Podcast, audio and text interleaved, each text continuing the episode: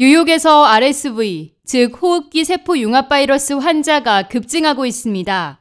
가장 최근 발표된 데이터에 따르면 지난달 31일부터 이달 5일까지 한 주 동안에만 뉴욕에서 총 4,500건 이상의 RSV 환자가 보고됐습니다. 심지어 일부 카운티에서는 성인 사망자도 발생했습니다. 먼로 카운티 보건 관계자에 따르면 올해 들어 약 2,300명의 RSV 감염 사례가 나왔는데 이 중 2명이 사망했으며 238명은 입원한 것으로 확인됐습니다.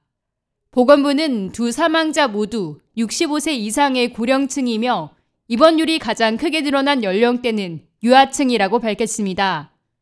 현재 코비드-19처럼 RSV 감염 사례를 개별적으로 추적하지는 않고 있으나 연방재병통제예방센터에 따르면 전국적으로 확산되고 있는 것은 분명한 추세라는 설명입니다. RSV는 6살 이하에게 주로 발생하는 질환으로 특히 2세 미만 소아에서 발병률이 높을 뿐 아니라 심각한 영향을 미칠 수 있습니다. 성인의 경우 대부분 감기 정도의 경미한 증상이 나타나지만 영유아의 경우 폐렴 또는 모세 기관지염으로까지 진행될 수 있어 위험합니다. 현재 뉴욕에서 기록적인 수의 아동들이 RSV 바이러스에 감염돼 입원하면서 병원은 밀려드는 환자들을 감당하기 위해 총력을 기울이고 있는 실정입니다.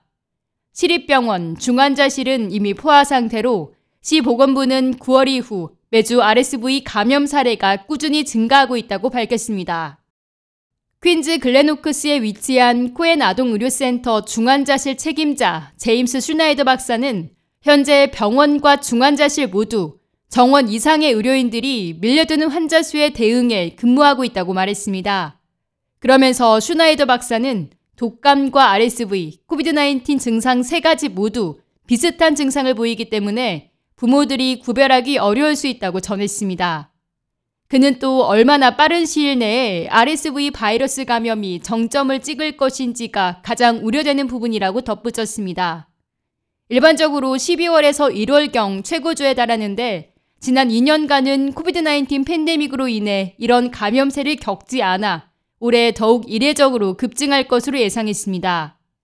팬데믹 기간 동안 대부분의 아동들이 사회적 거리두기로 인해 집에서 격리 상태로 지내면서 RSV를 포함해 일반적인 바이러스에 대한 면역력을 키우지 못했을 것이라는 주장입니다.